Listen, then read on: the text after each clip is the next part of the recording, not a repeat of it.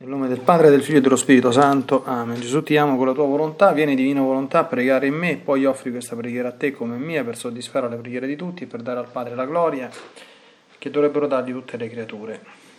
Mia Divina Maria, ti amo nella divina volontà, Regina Immacolata, Celeste Madre mia, vengo sulle tue ginocchia materne per abbandonarmi nelle tue braccia per chiedermi quei sospiri più ardenti che mi ammetta a vivere nel regno della divina volontà. Mamma Santa, tu che sei la regina di questo regno, ammettimi a vivere in esso affinché non sia più deserto ma popolato dai figli tuoi. Perciò, sovrana regina, a te mi affido affinché guidi i miei passi nel regno del volere divino e stretto alla tua mano materna guiderai tutto l'essere mio perché faccia vita perenne nella divina volontà. Tu mi farai da mamma e come mamma mia ti faccio la consegna della mia volontà affinché me la scambi con la divina volontà e così possa restare sicuro di non uscire dal regno suo. Perciò ti prego che mi illumini attraverso questa meditazione per farmi comprendere sempre più e sempre meglio che cosa significa volontà di Dio e come vivere in essa. Ave Maria, piena di grazia, il Signore è con te. Tu sei benedetta fra le donne e benedetto è il frutto del tuo seno, Gesù. Santa Maria, Madre di Dio, prega per noi peccatori, adesso e nell'ora della nostra morte. Amen.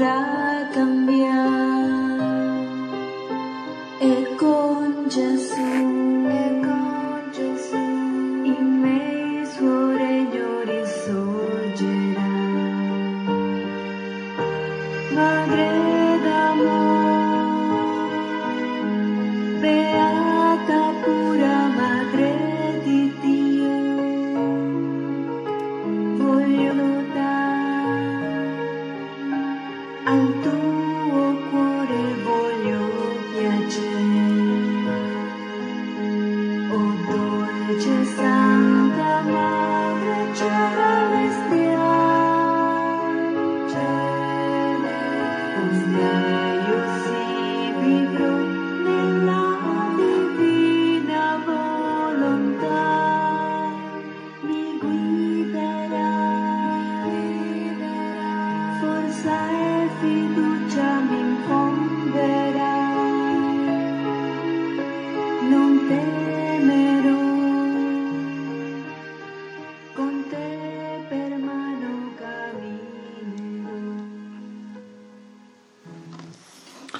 Dal Libro di Cielo, volume 12, 18 dicembre 1920.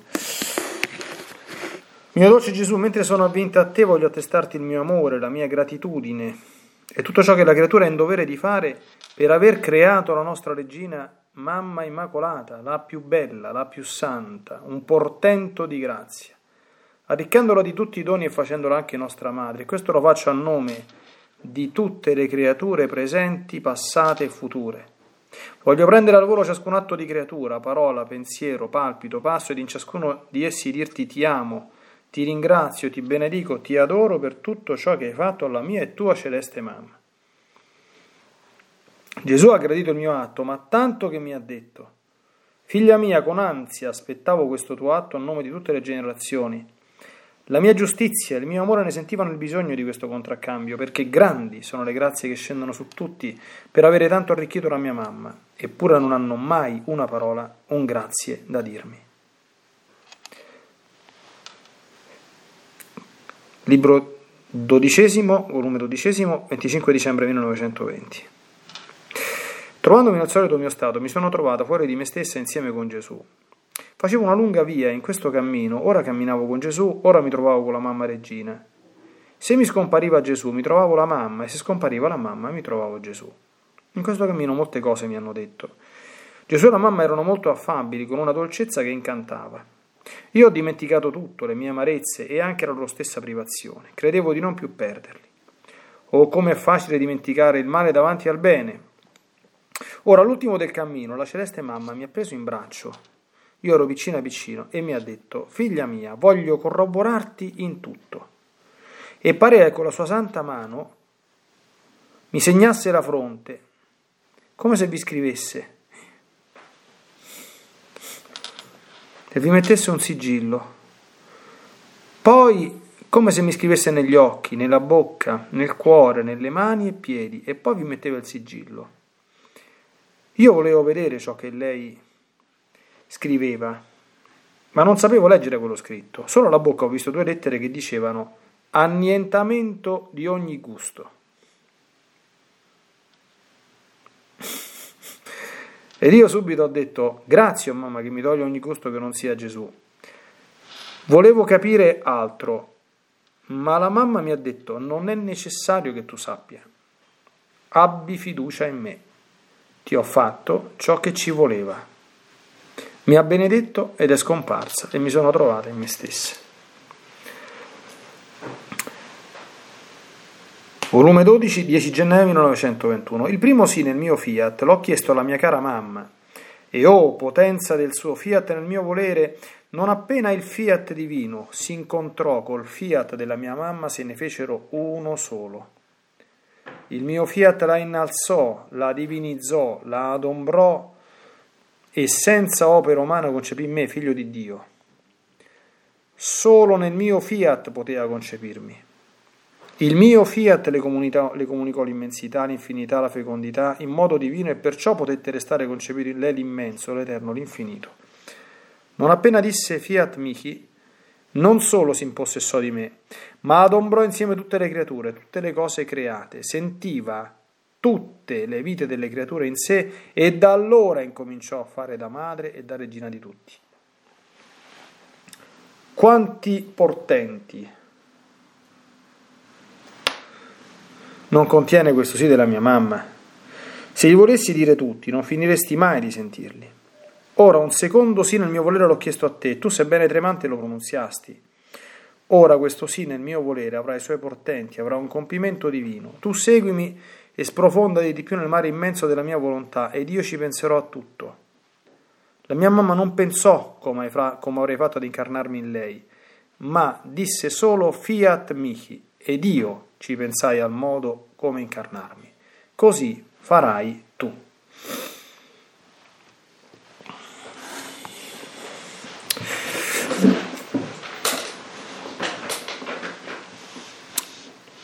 Bene, lo spirito di profondo ringraziamento nel fiat è anche un profondo abbandono che non vada ad indagare su ciò che non c'è da indagare, ecco, sono un po' le caratteristiche di questa meditazione odierna. E Luisa ha avuto un'ispirazione molto bella che dovrebbe eh, coinvolgere anche tutte le anime veramente amanti della Madonna. E amando la Madonna si ama soprattutto colui che ha creato la Madonna, eh, perché contemplare la Madonna, vederne le grandezze, riconoscerle, apprezzarle e ringraziare è rendere gloria a colui che l'ha fatta la Madonna. La Madonna non si è fatta da sola. Tutto quello che è Maria Santissima eh, lo è certamente, anzitutto perché Dio l'ha pensata, voluta, creata e fatta e riempita di grazie così come lei è. Certo, lei ci ha perfettamente poi messo del suo e questo ne costituisce, diciamo, un'ulteriore gemma importante della sua grandezza, che è anche un esempio per tutti noi, perché i tesori infiniti che Dio le ha dato sono stati da lei ben custoditi, valorizzati, trafficati e portati fino alle estreme conseguenze. Ecco, però eh, lei è anzitutto quello che Dio ha fatto. E non solo per se stessa, ma siccome attraverso di lei arrivano innumerevoli grazie agli esseri umani, eh, perché Dio ha stabilito che le grazie scendano a noi attraverso di lei, appunto come un canale, come un acquedotto, essendo la mediatrice di tutte le grazie e l'avvocata dell'umanità, noi abbiamo un dovere di giustizia di ringraziare il Signore per quello che ha fatto. Per questo che Gesù dice la mia giustizia e il mio amore sentivano il bisogno di questo contraccambio. Prima la mia giustizia. Eh, perché se uno riceve un beneficio grosso e attraverso qualcuno, eh, deve ringraziare. Noi dobbiamo anzitutto ringraziare appunto il Signore perché è Dio che ha deciso di fare queste cose con Maria Santissima e secondariamente certamente come vedremo dobbiamo ringraziare anche lei che ha come dire assunto nella storia questo compito appena pronunciato il fiat. La creatura è in dovere di fare dice Luisa. Stavo manifestando l'amore la gratitudine e tutto ciò che la, creatura, che la creatura è in dovere di fare per aver creato la nostra regina mamma immacolata. Noi dobbiamo fare sempre attenzione eh, nella nostra vita anche interiore, a fare dei buoni esami di coscienza sulla virtù cardinale della giustizia. Perché quello che ha fatto Luisa, che è tanto bello, per carità, eh, che sembra un gesto, come dire, di amore, di devozione nei confronti della Madonna, certamente lo è, però sotto certi punti di vista è un atto di stretta giustizia, perché la gratitudine, come insegna San Tommaso d'Aquino, è un atto dovuto, non è un atto facoltativo. Cioè dire grazie quando uno ti fa un regalo non è mo glielo dico o non glielo dico, è un dovere, non dirlo è male, è mancare alla virtù cardinale della giustizia. È anche ovviamente un atto di amore, ecco perché Gesù dice la mia giustizia e il mio amore ne sentivano il bisogno di questo contraccambio, perché il grazie è tanto più bello quanto più è formulato non semplicemente come mero dovere, ecco, ma come appunto ricambio di amore. Quindi metto il mio ti amo, ti ringrazio, ti adoro per tutto ciò che hai fatto alla mia e tua celeste mamma.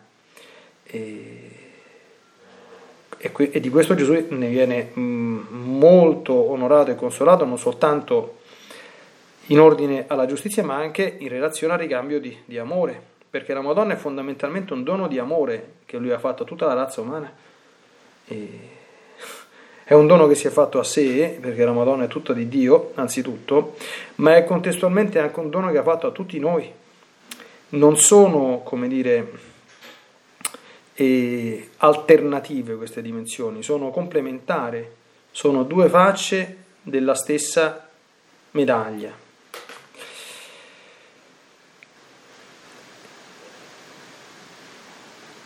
Quindi, e questo è il primo punto.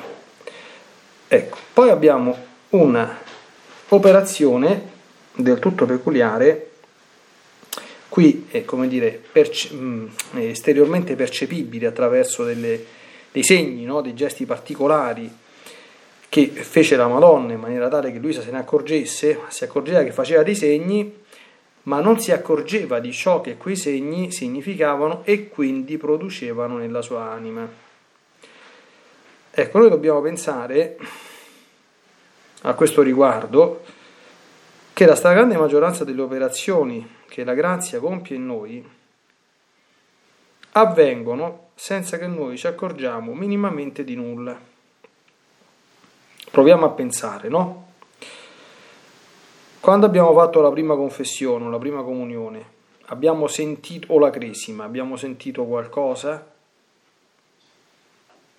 Chi si è sposato in chiesa nel giorno del matrimonio, nel momento in cui pronunciava le parole della formula matrimoniale, ha sentito qualcosa, così come io posso ripensare al giorno della mia ordinazione sacerdotale, o quando partecipiamo alla messa, o quando partecipiamo a un momento di, di preghiera o qualunque altra cosa. Cioè la nostra vita cosciente e sensibile sta al di qua dell'ambito delle operazioni della grazia sul nostro spirito. Ecco, quindi perché le operazioni della grazia sul nostro spirito non si possono percepire, non ne siamo consapevoli quasi mai direttamente. È vero che a volte eh, noi sentiamo dei riverberi, degli effetti, possiamo essere consolati durante o particolarmente fervorosi quando stiamo celebrando, ricevendo un sacramento, facendo un momento di preghiera. Queste sono grazie sensibili, belle, che il Signore può concedere o può anche non concedere, ma diciamo così, in ordine all'effetto proprio di quel determinato atto, non aggiungono assolutamente nulla. E, però è molto bello avere questa piccola spia, dice sul segno che mi stava facendo sulla bocca, ho visto due lettere che dicevano annientamento di ogni gusto. Bello, no? Quindi la Madonna opera efficacemente, appunto come mediatrice di grazia, sull'anima di Luisa per ottenerle l'aiuto di poter vivere quella particolare situazione spirituale molto importante agli occhi di Dio che è l'annientamento di ogni gusto. Che significa questo? Eh, che noi stiamo in continuazione facendo una cosa perché ci va o non ci va, perché ci piace o perché non ci piace. Molte volte non facciamo quello che Dio vuole perché abbiamo voglia perché vogliamo fare altro, perché ci fa più piacere fare altro, d'accordo? Questo lo vediamo nel piccolo e guardate che quando uno cammina di volontà, quando ci sediamo a tavola, come piace o non mi piace, no? storciamo la bocca se c'è qualcosa che non ci piace. Invece, per esempio, se uno va in un istituto di vita consacrata serio, tu quando ti siedi a tavola, ti mangi quello che ti si metti davanti ti piace o non ti piace, buono o cattivo, bello o brutto, te mangi fino all'ultima mollica che sta nel piatto. E questo è un bel esercizio ascetico questo qui, eh? però quello che accade a tavola accade anche nella nostra vita, d'accordo? Quanta gente dice, ah io a messa ci vado solo quando me lo sento, e che significa? Che tu cioè, vai a messa quando, quando te va, quando ci prendi gusto, se un giorno dice voglio andare a fare una passeggiata e non mi vado ad andare a messa, non ci vado. Questi sono esempi grossolani e macroscopici, poi ci sono anche quelli più raffinati, eh? Quindi perché eh, tutti i maestri di spirito, anche prima di, di Luisa, per esempio Sant'Ignazio di Loyola, su questo era un gran maestro, ammonivano. Ecco. I tuoi gusti devono scomparire, tu devi fare quello che gusta al Signore se vuoi, de- devi fare, cioè se vuoi avere la vita eterna anche qui, se vuoi vivere la vita nella divina volontà anche qui, il gusto tuo te lo devi dimenticare, cioè Gesù approva quella cosa che stai facendo adesso o no? No? Mi piace tanto? E chi se ne importa? Non la faccio. Gesù non approva quello che sto facendo adesso? Oppure vorrebbe che io facessi un'altra cosa? E la faccio. Questo è un, un obiettivo spirituale molto alto, cioè chi, chi, fosse già arrivato a questo o già cammina a passi spediti nella via della divina volontà. D'accordo? E un buon esercizio per questo è metterci nelle situazioni in cui i nostri gusti possano essere mortificati. Ma anche l'esercizio ascetico della mortificazione sensibile o anche della mortificazione ipso facto, a che cosa serve tra le altre cose, oltre che offrire un sacrificio, una penitenza, una riparazione, un'espiazione? Proprio a questo, cioè a allenarmi ad essere sempre pronto a rinunciare a una cosa che io desidererei per fare quello che vuole Gesù. E così anche se a me mandrebbe no, il cioccolatino e io dico no, in questo momento non me lo prendo il cioccolatino. Ma non perché è peccato prendere il cioccolatino, d'accordo? Ma perché mi esercito, dico in questo momento facciamo finta che il cioccolatino fosse una cosa che mi piace tanto e Gesù mi dice no, sono capace io a dire di no, mi esercito, niente cioccolatino. eh, niente dolcetto, eh, niente caramella, niente gomma, non sto dicendo cose, insomma, niente patatine, ecco, oh, tutte queste, queste, queste cosette, come dire, no? Non è che non bisogna prenderle mai, d'accordo? Perché noi sappiamo che nella divina volontà va tutto bene e ci prendiamo tutti quanti ti amo di Dio, no? Però, ecco, dobbiamo essere sempre pronti a stare ai gusti di Gesù e, e non attaccarci infantilmente come bambini, no? che vogliono la caramella, vogliono lecca lecca e strillano se uno non, non, non glielo dà, ma molti adulti sono travestiti da, da bambini sotto questo punto di vista. Ecco. Quindi, e però poi la Madonna gli dice, lui dice, ma hai fatto un sacco di altre cose, ma se potrebbe, non fa niente quello che ho fatto. Le ho fatte, non è necessario che tu sappia. Abbi fiducia in me. Ecco anche tutta una serie di domande oziose e inutili, che noi vorremmo sempre sapere tante cose, ma il nostro Signore, nella sua sapienza, non dice quasi niente, ci dice lo strettamente necessario. Perché non è necessario che noi capiamo, è necessario che noi nella fede ci mettiamo in condizione di farci lavorare dalla grazia. Questo sì. Allora, è bene che prego? Sì. Meglio prego e meglio è? Sì. Più prego e meglio è? Sì. Più comunioni faccio e meglio è? Sì. Più frequentemente e meglio mi confesso e meglio è? Sì. Più leggo buone letture e meglio è? Sì. E che succede quando faccio queste cose? Ti preoccupare, sicuramente diventi un pochino più santo. Quindi non, non, non, non, è importante che noi capiamo i dettagli, le cose, i particolari. A questo ci pensa il Padre Eterno. Quindi ecco perché l'abbandono.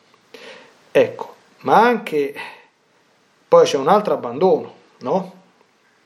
Qui eh, Gesù eh, riporta alla, al grande atto del Fiat Michi in cui il fiat divino che convergeva sull'incarnazione del Figlio di Dio, anzitutto, ecco, per portare sulla terra il regno della divina volontà in pienezza, ma anche dopo il peccato dell'uomo per la redenzione della razza umana, questo fiat mihi ha causato, come dire, l'incrocio, ecco, l'incontro tra il fiat eterno di Dio e il fiat appunto di questa santissima creatura che ipso facto ha prodotto non soltanto l'incarnazione, eh? Lei non si è impossessata solo di Gesù, ma di tutte le creature. Questo, in questo passaggio Gesù spiega in termini dire, spirituali la grande verità teologica che la Madonna non è diventata nostra madre ai piedi della croce quando Gesù gli ha detto donna ecco tuo figlio, ma la Madonna è diventata nostra madre nel momento stesso in cui ha detto fiat, cioè concependo e quindi assumendo la maternità del Verbo incarnato, ipso facto è diventata madre di tutto il genere umano. Come Gesù spiega, non appena disse fiat mihi, non solo si impossessò di me, ma adombrò insieme tutte le creature, tutte le cose create, sentiva tutte le vite delle creature in sé e da allora incominciò a fare da mamma e da regina di tutti, non da sotto la croce. Sotto la croce c'è stata una manifestazione di questo ufficio materno di Maria ed anche, come dire, una manifestazione avvenuta nel momento in cui la Madonna stava cooperando con Gesù alla redenzione della razza umana. Quindi perché Gesù non fa le cose a caso, ma ha iniziato non da quel momento, ma 34 anni prima, nel momento stesso in cui disse fiat mihi all'angelo. E anche questo sì, questo fiat della Madonna, dice Gesù, contiene tanti di quei portenti che non si possono dire tutti. E attenzione, da questa considerazione fa un passaggio a Luisa, che è un passaggio che può essere chiaramente mutatis mutandis, dicevano i romani, e applicato anche a noi, fa un passaggio dal fiat della Madonna al fiat di Luisa e quindi anche al nostro fiat, qualora lo vogliamo pronunciare. Allora, per essere pieno il fiat, deve essere un fiat totale. È un fiat che comporta l'abbandono, proprio il, lo smettere di pensare e preoccuparsi a se stessi e l'abbandonarsi completamente nelle mani del Signore, cioè io non mi prendo più cura di me. Quante volte Gesù dice, io l'ho letto anche ieri sera durante uno scritto, no? che per entrare nella divina volontà non bisogna fare nient'altro che decidere. Le conoscenze, quindi capire che cosa, di che cosa si tratta, e decidere. Ora, quando uno legge queste cose, dice, è così facile. Leggo, leggo, leggo quattro scritti e poi dico, va bene, voglio vivere nella divina volontà. Tutto qui? Sì e no. Tutto qui se tu capisci bene che vuol dire decidere, perché in latino l'etimologia di decidere viene dal verbo cedo, de-cedo, cioè cedo significa tagliare, vuol dire che io faccio un taglio, tucchere, taglio proprio, un taglio netto. E qual è il taglio? Fino ad oggi ho fatto come mi pare, da oggi in poi faccio quello che vuole Dio. Punto. È chiaro che questo non, non, accade in maniera istantanea, anche qui Gesù spiega a Luisa, guarda, eh, tu devi fare così, tu seguimi e sprofondati sempre di più nel mare immenso della mia volontà, d'accordo? Quindi con questa decisione comincia un cammino, ma sto cammino deve cominciare sul serio però, non deve essere una decisione eh, blanda, velleitaria, ma deve essere una decisione vera, cioè ho capito e credo fermamente che la morte viene dal fare quello che mi pare e la vita viene dal fare quello che Dio vuole. E per quanto sta in me, io da oggi in poi, come disse la Madonna appena concepita presentandosi davanti al trono di Dio, la mia volontà non la voglio conoscere più. Ma questa non è una cosa che si dice a chiacchiere o che si dice dinanzi alle persone, questa è una decisione che si prende davanti a Gesù, ferma, risoluta, con scritto dopo Inri, non Jesus Nazarenus, io non ritorno indietro, ho fatto questa scelta, punto. Se noi ci pensiamo anche alla bellezza di alcuni sacramenti, no? Pensiamo al sacramento del matrimonio, pensiamo anche al sacramento dell'ordine sacro, che addirittura è peggio del matrimonio, perché un prete è prete in eterno. Cioè, ci sono nella vita cristiana dei punti in cui se tu fai un passaggio non esiste ritorno. Se una persona viene battezzata, ha voglia adesso quell'orribile cosa che gira adesso, insomma, che circola adesso, che è la pratica dello, dello sbattezzo. Nessuno può essere sbattezzato in senso stretto. Quello che si può fare, e chi fa una cosa di questo genere, insomma, una cosa di una gravità inaudita e se ne prende le conseguenze davanti a Dio, tu puoi chiedere al vescovo che ti cancelli cioè che annoti sul registro parrocchiale che tu non vuoi far più parte della Chiesa, ma nessuno ha il potere di togliere il sacramento del battesimo, nessuno, una volta che l'hai ricevuto. Così come nessuno ha il potere di togliere la cresima, così come nessuno ha il potere di togliere l'ordine sacro. Nessuno. C'è il più grande peccatore tra i ministri, Dio non voglia, che ha fatto poi una vita, che ha lasciato il sacerdote, tutto quello gli pare. Quello rimane sacerdote in eterno. E se andasse all'inferno, pure all'inferno resta, cioè quel punto lì è un punto da cui non si torna indietro. Ora, in questo senso, capite? Cioè, in questo stesso modo la decisione di vivere nella divina volontà è determinante. Ed è un fiat veramente analogo a quello della Madonna, dinanzi a cui si, come dire, eh, avviene addirittura la, la, riverenza dei santi, come dice Gesù in alcune parti. No, non, è una, non, è una, non è una cosa facilona, d'accordo? Così.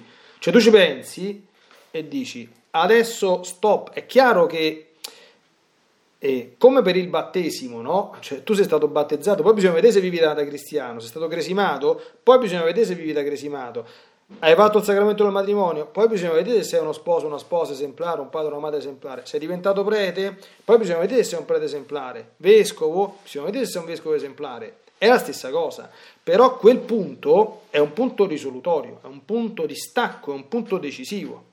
E quindi da quel momento in poi, se tu hai fatto questa scelta, di che cosa ti devi preoccupare e occupare? Solo di seguire Gesù e sprofondarsi sempre più nel mare immenso della sua volontà, perché tutto il resto ci pensa Lui. Al resto ci pensa tutto Lui. Non ti devi preoccupare né della salute né di niente, ci pensa tutto Lui.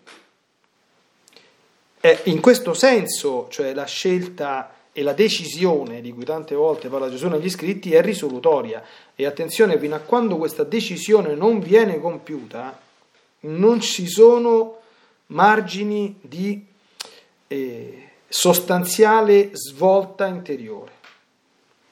Questo vale sempre nelle cose dello Spirito, anche quando uno ha una grande conversione, o le persone che per esempio rimangono impastoiate, non riescono a lasciare i peccati, no? ricadono sempre perché? Perché non hanno deciso, non hanno deciso, non hanno detto basta.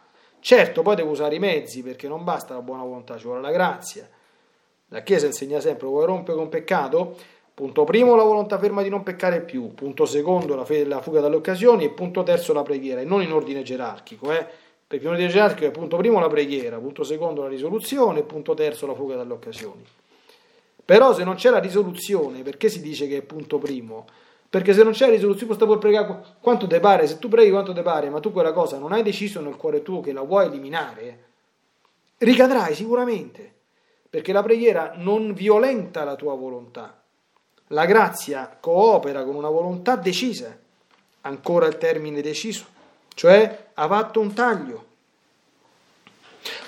Può essere che per l'umana debolezza, dopo questa cosa, momento di debolezza, di tentazione, uno ricade, ma è una cosa del tutto sporadica. Ricade, si rialza, esiste un sacramento che serve apposta, ma è diversa la vita di chi invece dice, se compensa sempre le stesse cose e non dà segni di miglioramento. Perché non dà segni di miglioramento? Perché non ha tagliato, non si è deciso, non si è convertito. E rimane sempre a stagnare allo stesso punto. Ecco perché Gesù così tanto insiste sulle conoscenze è sulla decisione. La mia mamma non pensò come avrei fatto ad incarnare. Tu non devi stare a pensare, non devi, ma che succede, che non succede, ma come verrà. Che... Non ti preoccupare. A tutto il resto ci pensa lui. Ma quello a cui dobbiamo pensare noi, a quello dobbiamo pensarci noi. E non ci pensa nessuno al posto nostro, se non ci abbiamo pensato noi. La Madonna l'ha detto Fiat Michi, l'ha detta all'annunciazione, l'ha detta anche appena concepita. E non se l'è mai rimangiato. Per essere come lei dobbiamo imparare a fare come lei.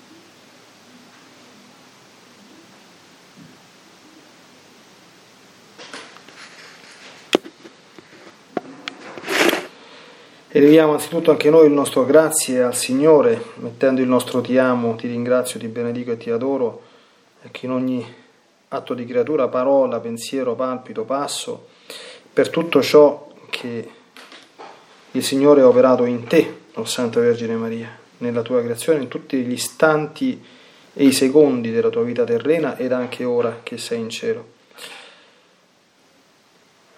soddisfacendo così al nostro dovere di giustizia nei confronti dell'Altissimo, qualora non l'avessimo mai fatto.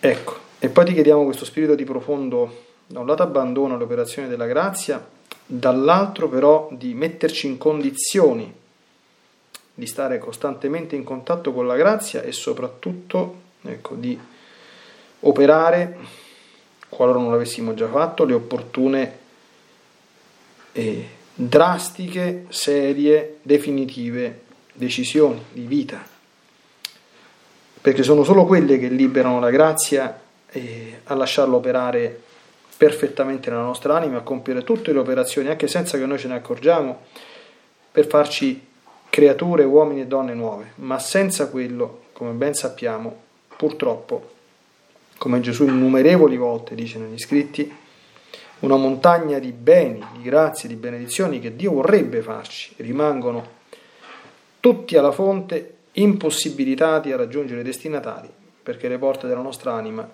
sono ancora chiuse e Dio, come sappiamo, tu lo sai meglio di noi, non forza nemmeno minimamente la nostra libertà e la nostra volontà. Nella divina volontà, nel nome del Padre, del Figlio e dello Spirito Santo. Amen. Ti benedico per aiutarti, ti benedico per difenderti, ti benedico per perdonarti, ti benedico per liberarti da ogni male, ti benedico per consolarti, ti benedico per farti santo, ti benedico dunque nella divina volontà, nel nome del Padre, del Figlio e dello Spirito Santo. Amen. Fiat Ave Maria.